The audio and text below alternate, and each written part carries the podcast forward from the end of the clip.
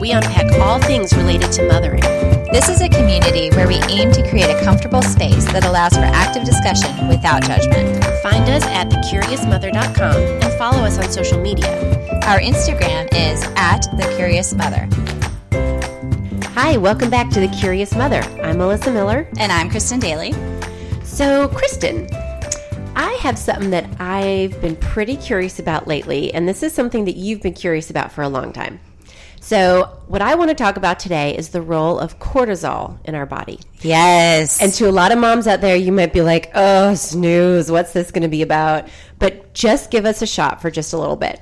So, this has really, really become important to me. In the past few weeks, I've gone to a few lectures on new research of on our brain and how it works because technology is advancing very fast. Finally, thank goodness. Yeah. And we are just now really beginning to um, really understand how the brain works in ways we couldn't before.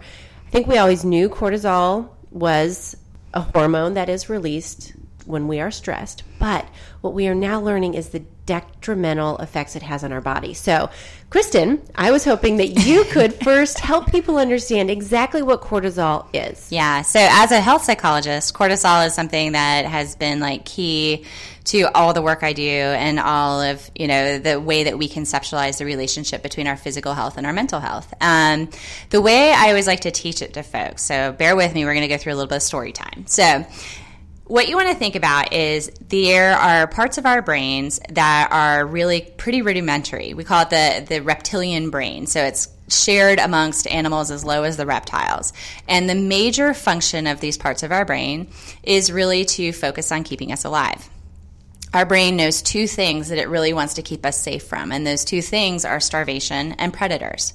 And so, if you imagine what our brain would have been like in a caveman, that's kind of the easy way to understand how this was meant to look for us humans. So, in caveman days, you walk into a cave and the cave has a bear in it, and your brain says, Oh God, there's a bear, right? And so then what happens is the brain is going to prepare the body for us to have a fight or a flight. And so the first thing it does is it starts to trigger the release of adrenaline, and that adrenaline creates some really meaningful changes in our bodies. So our heart starts to beat faster, our breathing becomes shallow, our blood moves from our extremities into our internal organs. Basically, the brain is saying, let's protect the really big stuff, and the extremities don't matter as much as our organs do. But what that can feel like is it can feel like tingling in your hands and feet or sweaty palms, and all that's related to blood flow shifting around in your body. Stomach wants to dump its contents. It does not want to be bothered with digestion. We're about to be in this big uh, fight or flight. So we will feel sick to our stomachs or feel like we have to go to the bathroom really badly. Um, we'll even notice some sensory changes. So, like colors becoming sharper, or tunnel vision, or hearing becoming more sensitive. And all of that is we are now on high alert because we are about to have the fight of our lives or the run of our lives. And of course, in caveman days, the next thing we would do is we would fight the bear or we would run for our life, right? And that would be this huge burst of cardiovascular work, which would then be interpreted by the brain as the fight or flight. And what the brain does then is it starts to produce dopamine. And dopamine is our ultimate happy drug. It inhibits the system, it lets the system calm down. It also helps to keep us safe. Like it makes sure that we're going to feel no pain. So if that bear happens to hurt us, we're still going to keep fighting for our lives because we're feeling nothing but euphoria during that time. And so you can imagine in caveman days, the system worked super beautifully. But we have a couple of challenges in our nice modern days. You know, so I don't know about you, Melissa, but I've never encountered a bear. Have you encountered a bear? Not not many bears. not many bears in your life. And the funny thing is, is I do think that actually, if you do encounter a bear in the wild, like running like crazy is actually the not worst thing. yeah, the right thing to do. You know, the idea is most of the stuff that we encounter nowadays that are stressful, we can't necessarily fight or flee. Right. Like, what's your biggest like? What what is like a trigger? Because we all know what that system feels like when that system turns on. Yep. Can you think of what one of your triggers mm-hmm. would be? So one trigger that I have made huge life decisions to reduce this in my life is traffic. Yes. So I am your classic near road rage person. if I am going to be late, if I am stuck in traffic and sitting there for a while, I lose my mind. The other big one that I have though would be my response to emotional situations. Yeah, so if I yeah. feel like somebody's mad at me, if I feel like somebody's wronged me, my body has that visceral response Yeah. of like, oh no. Yeah, and I, I love both of those examples because they actually highlight both of the challenge that we have with our modern brain. So, challenge number one, right? You can't fight or flee traffic. Right, right. You are stuck. You're stuck, and you are supposed to be in control of this like very heavy vehicle. So the thing is, is that not only can't you fight or flee, but as your body is like all revved up, you have to sit still, right? So that's challenge number one. Most of our big problems, we don't get to ha- fight or flee. Right. Challenge number two, which you highlighted as well, is our brain is super complex. So it can say, oh no, what if she's mad at me? And then body gets excited, and that originated in your own brain. Right, right. Nothing really happened. no, and there's and there's nothing you can do to fight or flee your own head, right? Right. And so what happens is when that system gets excited, it's listening for that off switch, that big burst of cardiovascular work that says she did it, she fought the bear, then we get our dopamine, we get to move on, it's fabulous. But for most of us, that rarely plays out that way. Right. So instead, what happens is after about 25 or 45 minutes, our body is going to calm back down, right? We're not going to stay in that hypervigilant, ready to fight state for very long. The 25 to 45 minutes is a pretty long time Yeah. to be on edge, right? And then what happens is the brain says, okay, we got her ready for this fight or flight. We got all systems go. We were ready to go. And she apparently has decided she's going to do nothing about it. She's just going to live in this cave with this predator. And so, what it will do is it starts to hyperproduce cortisol, our stress hormone. And it does that for a couple of really important reasons. Like, number one, cortisol is going to make it easier for our brain to trigger again. So, if that bear makes a sudden move, where our fight or flight will engage a lot faster. So, it creates this state of hypervigilance. Another thing that it does is it creates inflammation in our tissues. Inflammation is a really basic immune response. And so what that does is it gets our body ready to fight off infection. You know, so should that bear injure us, we're going to get ready so that we don't get sick or we don't get an infection. The hard part about that is, unfortunately, chronic inflammation is responsible for pretty much all chronic disease, Right. right? So we were never meant to be as inflamed as our bodies tend to make us. Yes. The next thing that cortisol does is it also can change the way our body handles calories. So all of a sudden we are gaining weight even though we haven't changed our eating habits at all, you know, or maybe our appetite drops but we're not losing weight. And that's basically what the brain is doing is it's kind of swapping its survival strategies. Okay, she's not fighting her bears, so let's focus specifically on starvation. Let's keep her from starving to death. So cortisol is going to help with that. And then lastly, and this is why it's such a big part of the work I do, cortisol inhibits sleep. It makes it hard for us to fall asleep and it wakes us up chronically during the night. Because deep sleep is a terrible idea if you're sharing a cave with a bear, right? And actually, one of the things that they talked about in the new research was that one of the ways that our body gets rid of the excess cortisol is in deep sleep. Yeah. And so, how important it is, and yet when you have this excess of it, you can't get there. No. And so it's almost like we're a little bit set up for failure, right? Yes. Yes. And you know, and I would say I actually went through a pretty interesting experience with this um, pretty recently. So I was going through some work transition, and I was pretty stressed out about it. You know, it was taking a big risk, and it was demanding a lot of time, and it was just pretty psychologically scary. And what happened was, so I work with a weight management doctor on my own weight, and I was seeing her, and I said, you know, I am following all of our guidelines. I'm doing everything right, and the weight was creeping up. Like it wasn't just that I wasn't going down. I I felt like I was putting on weight like a freight train. And she was like, Well, you know, we know what's happening here. It's because you're stressed. And, you know, and so we had this conversation about stress management. And I was like, I'm a health psychologist. Like, I, I, I have these skills nailed, right? And she's like, Well, I mean, you can be really skilled and your body can still be really stressed. And so we had this really good discussion about that I just needed to try to figure out how to be kind and patient because this is a very basic biological response. Yeah. And as much as I wanted to inhibit it, there's nothing I could do. Right. What, right. what t- have you been through anything like that, that you could I speak have, to? and you know what? Learning learning about the role of cortisol with this makes me feel relieved because I've been struggling for quite some time with my memory, Oh. feeling like I can have a conversation with somebody and we d- make a decision. They tell me a story, I find it very interesting, whatever. The next day, I look back and I can't remember the details, Uh-huh. and so I've been feeling like I've just got this foggy brain like i must not be paying attention. I felt like a bad friend a bad wife because i've just been losing the details. Um, and it's been scaring me honestly. I, you know uh, memory feels very important to me. And to feel like i'm not as sharp as i used to be. And then lo and behold in these research seminars learning the detrimental effect that cortisol has on the hippocampus which Yes. is where our where all the magic of the memory happens in the brain it was this eye-opening moment of like oh my gosh. I, now i know what's happening. Now i know that i really need to figure out what do i do about this so that i can make a huge difference in my memory and feel like i'm not going crazy half the time Yeah, and it, it's funny because what actually happens is the brain starts to be very selective to really prioritizing the memories that are associated with the big risk. yeah and downregulating attention to other things. Like the way I always kind of translate this to my clients is you will never, ever, ever, ever, ever forget a meal that gives you food poisoning. You know, because it made you so sick, it was so life threatening, your brain took a permanent chemical memory of that particular food. And its job is to make sure you never eat it again, right? yes There are so many wonderful meals that you have had and totally forgotten about.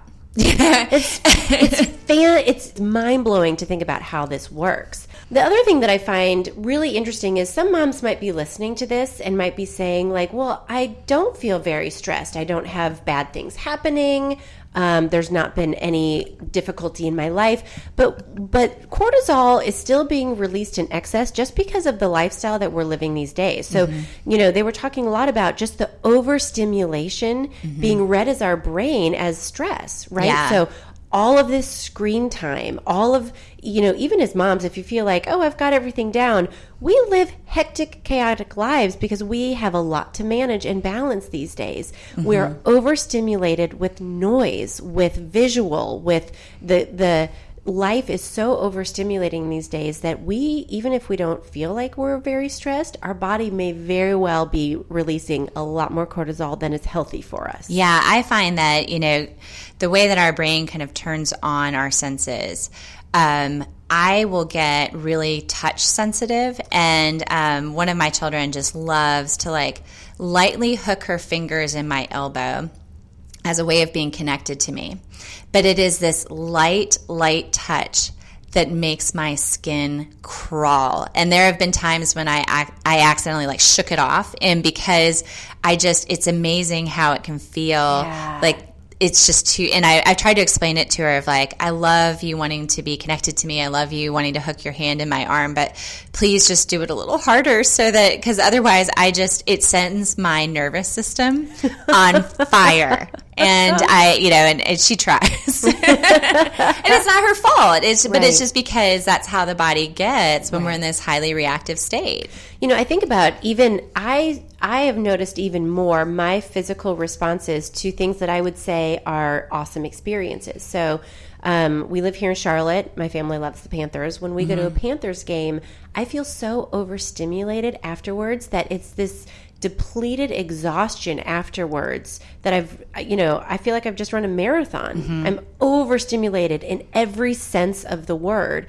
Um, I also noticed this. We were out at um, watching one of our favorite comedians two weeks ago, and even though I had the best time and I was laughing, I was so exhausted afterwards from the overwhelmedness of it all.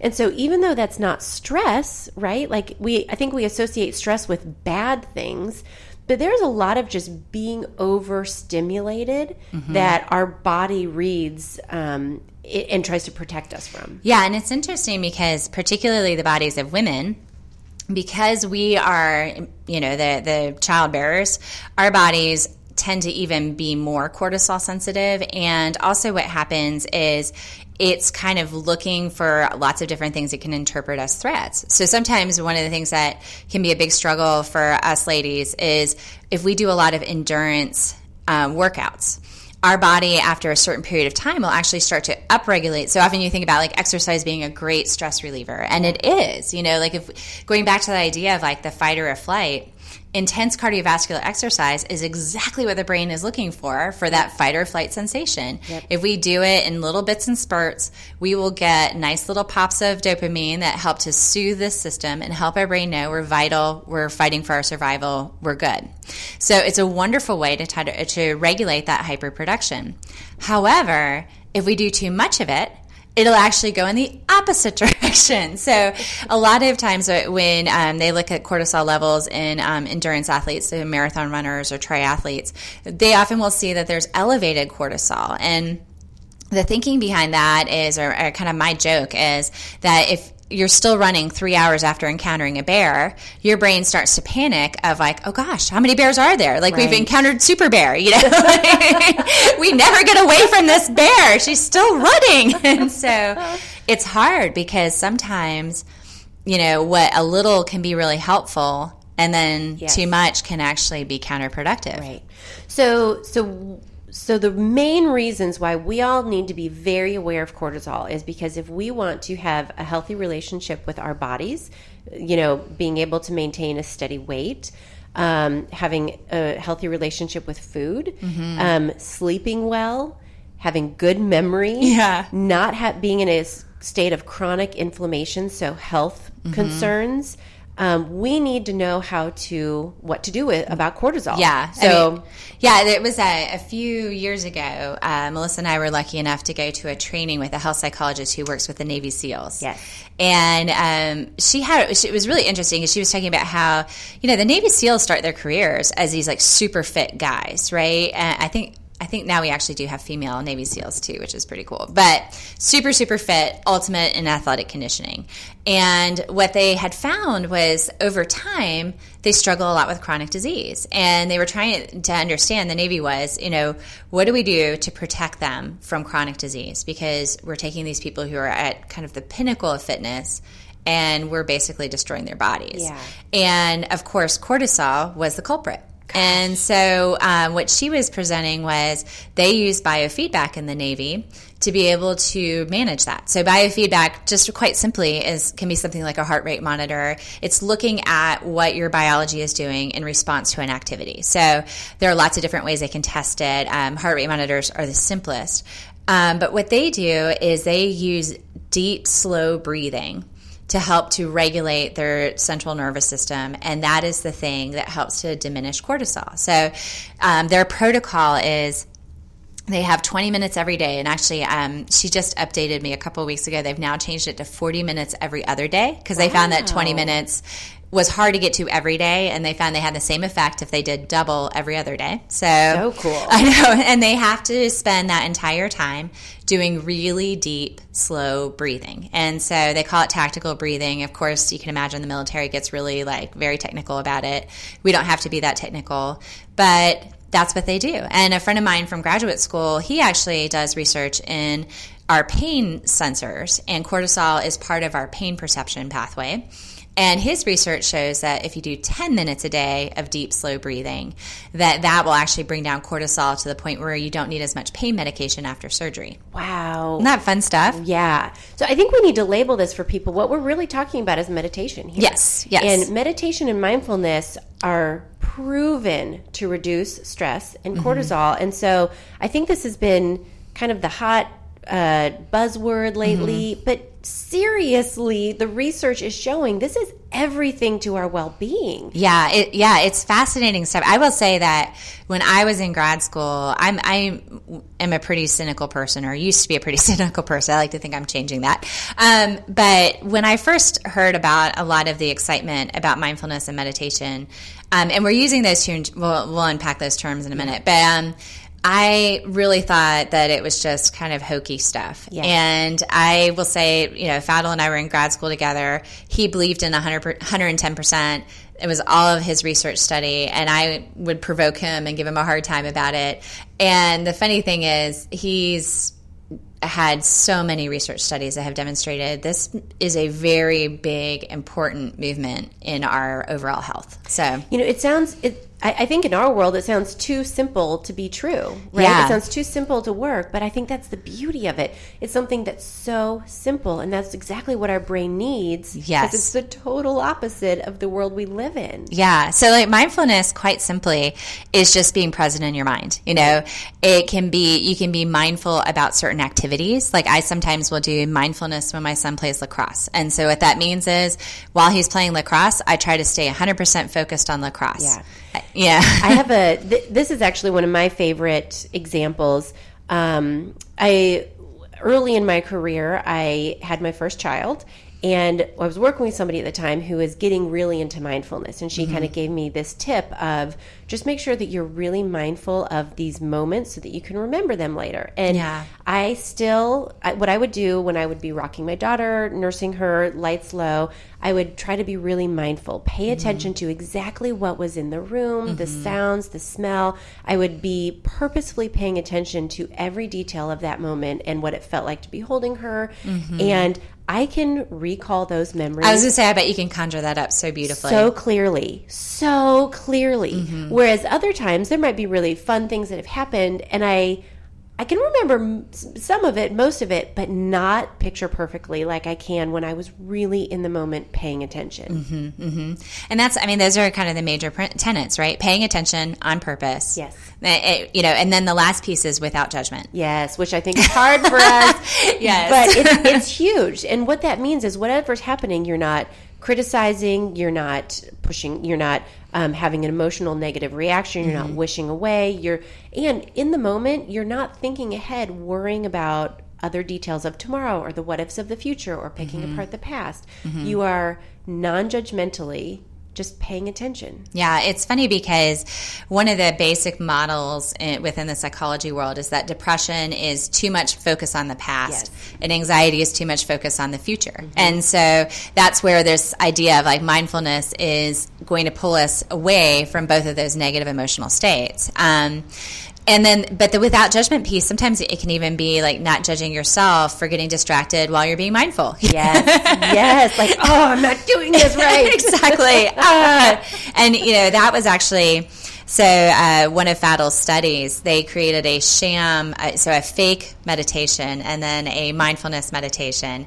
And uh, the fake meditation was just they would say, "Okay, now meditate," and that was the only instructions they gave the people. And then in the fake, uh, in the real one, the big instruction is every time you get distracted just gently redirect your focus. And you know with real emphasis on the idea of being gentle with self. Yes. and it was it was so neat because they were able to clearly designate that mindfulness meditation reduced cortisol way more than the sham meditation. Because often people will say oh it's really just because people aren't doing something for 20 minutes you know that that's why Right. it's effective and he was able to show that it really that that idea of being kind and gentle with self is really very key Yes. You know, and and this is an important practice. So let's talk about meditation for a second. This is something that I've now become a stickler on in my day. I'm only at five minutes a day because that's all that I can find time for. Yeah. Um, but I do think I'll increase it to 10 sub. It's just hard to tolerate at first. Yes. Um, but I've downloaded this app called Insight Timer, and Uh-huh. it just is this beautiful timer to help you start and stop your meditation. Um, but the point of meditation is if you're doing it regularly, A, that's great for your brain, but also then what it means is your body knows how to respond in times of stress, that you can turn to these skills the meditation, the mindfulness to calm yourself down. But if you haven't practiced, you're not going to be as effective. Yeah. And so I think some people are like, "Oh, it's fine. I'll deep breathe after something stressful happens." But it's the it's the daily practice that builds up your. It's almost like your brain muscles to stress. Yeah. That you're practicing. Yeah, and that's I use I will always say like nobody in the history of mankind has ever calmed down when being told to calm down, Yes. right? And we can't really necessarily do that to ourselves either. You know, if we are saying, "Oh, I'm so upset because I'm thinking she's mad at me," you know, you can't say, "Okay, just stop it. It's fine. Stop doing it," and Right. body will relax because that's not really how that mechanism works. For the most part, once that fight or flight system is triggered, we're going to stay activated until it's told to turn off. And the simplest way to turn it off is exercise, is having that burst of cardiovascular work, right? But if our brain is more trained, if we have had a lot of practice with inhibiting attention and, and really kind of regulating where we direct our attention, we actually can calm ourselves down but it takes a ton of practice. Right, And so that's kind of where not only is setting apart that time every day and practicing it is going to bring down your cortisol, but it does. It strengthens your brain's ability to inhibit attention. And that allows for you to be able to regulate yourself. Yeah, yeah.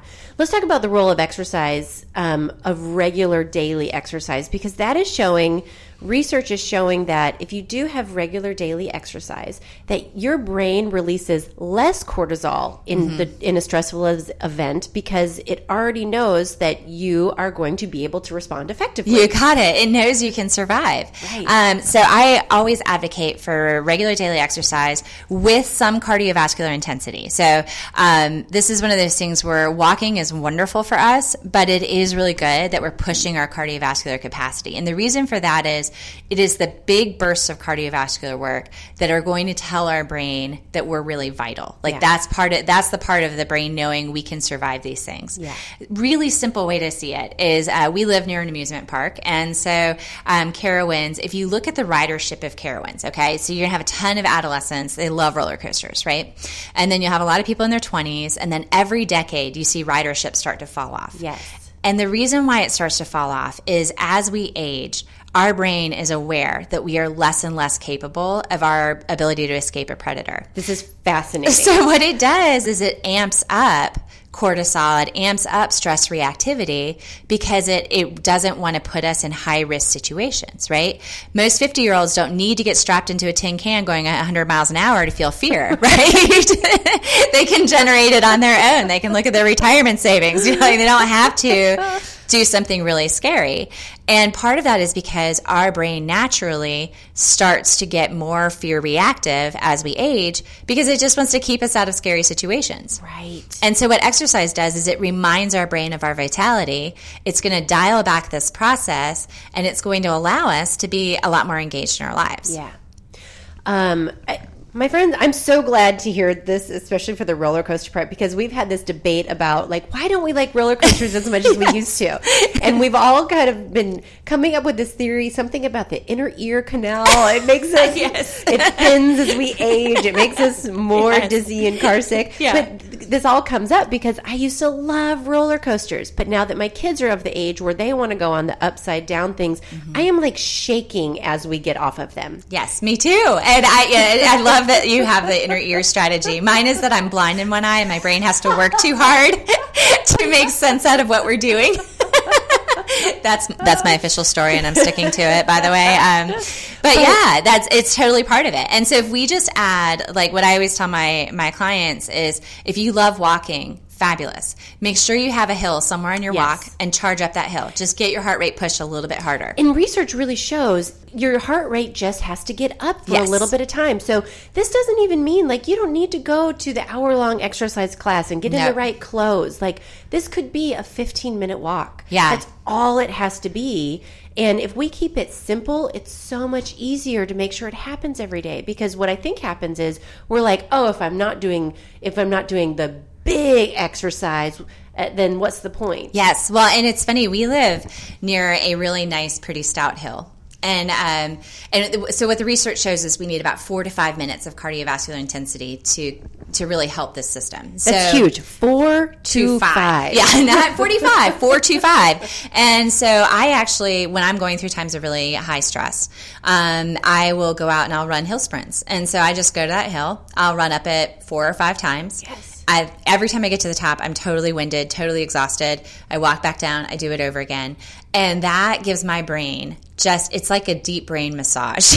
Yes. and, it lets my brain know we're vital, we're okay, we're, we're fighting these things. It's And, yeah. amazing. And tell me, tell me how that helps your sleep. Yeah, so what happens is when we have those big bursts, then our brain knows we're going to get that nice dopamine release, and that's going to inhibit that system. It also dials back the cortisol, which takes away our sleep disruption. It basically allows our brain to soothe, you know, and knows she took care of it. She's no longer, you know, wrestling with this bear. We got away. And it's just a really basic message that our brain needs. So if you imagine, like, Exercise is going to bring heart rate up high. That's going to keep our brain from kind of kicking off a hyperproduction of cortisol because it knows, okay, we had that we had that predator, but now she fought it. And then the deep breathing, deep slow breathing brings our heart rate nice and low. And when we do that, that's going to help to trigger cortisol reabsorption. So we need high heart rate and low heart rate pretty much every day to help regulate this system. This is fascinating. All right, there's one more big piece that we want to talk about, which is gratitude. Yes. So the other thing to think about is when we are stressed out, like our brain starts to really want more of this dopamine. And we can get dopamine in lots of different ways. I mean, dopamine is our sex, drugs, and rock and roll neurotransmitter. We love dopamine. We love it. And I always say, like, my unifying theory of everything is if you can find a really good, healthy source for your dopamine, like, you're going to be in a really good place. Love you know? and so, like, chocolate will release dopamine. I mean, there, you know, there are lots of different ways we can get it. And yet, we tend to kind of go to the the cheap, easy ones, and you know the more complex ones like success or um, you know even exercise can be a little bit more complex source of dopamine. We we tend to not always want to turn to those. Um, the other thing that happens is if you imagine that stress pathway is always trying to collect information, like what is the stuff that's going to trigger this response, and it goes back to our brain, this very basic part of our brain, feels like we're safer when we're in that hypervigilant fight or flight state. Yeah. And so it's going to look for anything it can to try to reinforce that. And so this is why stressful stuff, our brain will hold on to. You yes. know, hard memories, brain's going to hold on to.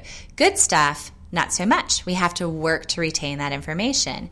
And this is where a gratitude practice can be a really fun way to do that. So, probably about eight years ago, I was in a women's group and we started, we had read this book and we were going to keep a list of the things we were grateful for. And this goes back to like, so Kristen, eight years ago, very cynical person. I was like, this is just so stupid, but I'm going to do it because I'm in this women's group and we're doing it, whatever.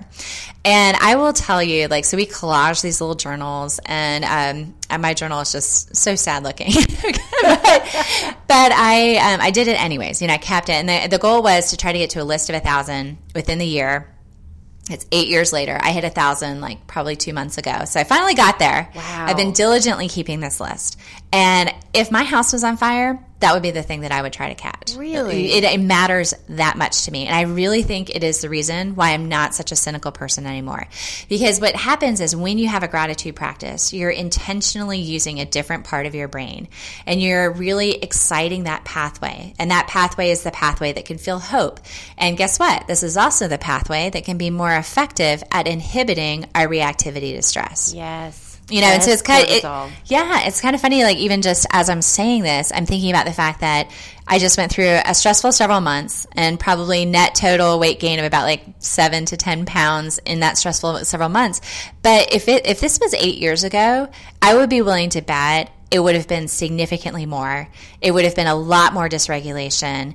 And I think that even just because, you know, my gratitude list was still going during these stressful times because I just kept focusing on the things that I really loved. And so even as I'm talking about it, I'm thinking, I bet that practice, like, probably was one of the things that maybe, you know, it, it wasn't that I skated through with no responses to the stress. But you weathered it better. You but I weathered it better. better. Yeah. That's and so, amazing. And th- like I said, the, some of these things are so simple that it seems silly, right? Yeah. Like, but we have research to back up this is the most powerful stuff we can do. And how awesome that it's so simple. Yes. And how cool to do this to get, I mean, gratitude is something you can practice on your own, but I also love the idea of bringing it into your family to teach yeah. your kids. So we really, we do gratitude at dinner. Nice. We talk about the things that we're thankful for, the people that we're thankful for. I think this is also probably a lot of, um, research will show that people who, when they're praying, when they're giving mm-hmm. gratitude, and yes. they, this is a nightly routine, that they tend to have less effects of stress too. Absolutely. So, yeah. And that's one of the pathways where we can see that has a, a lot of power. Yeah.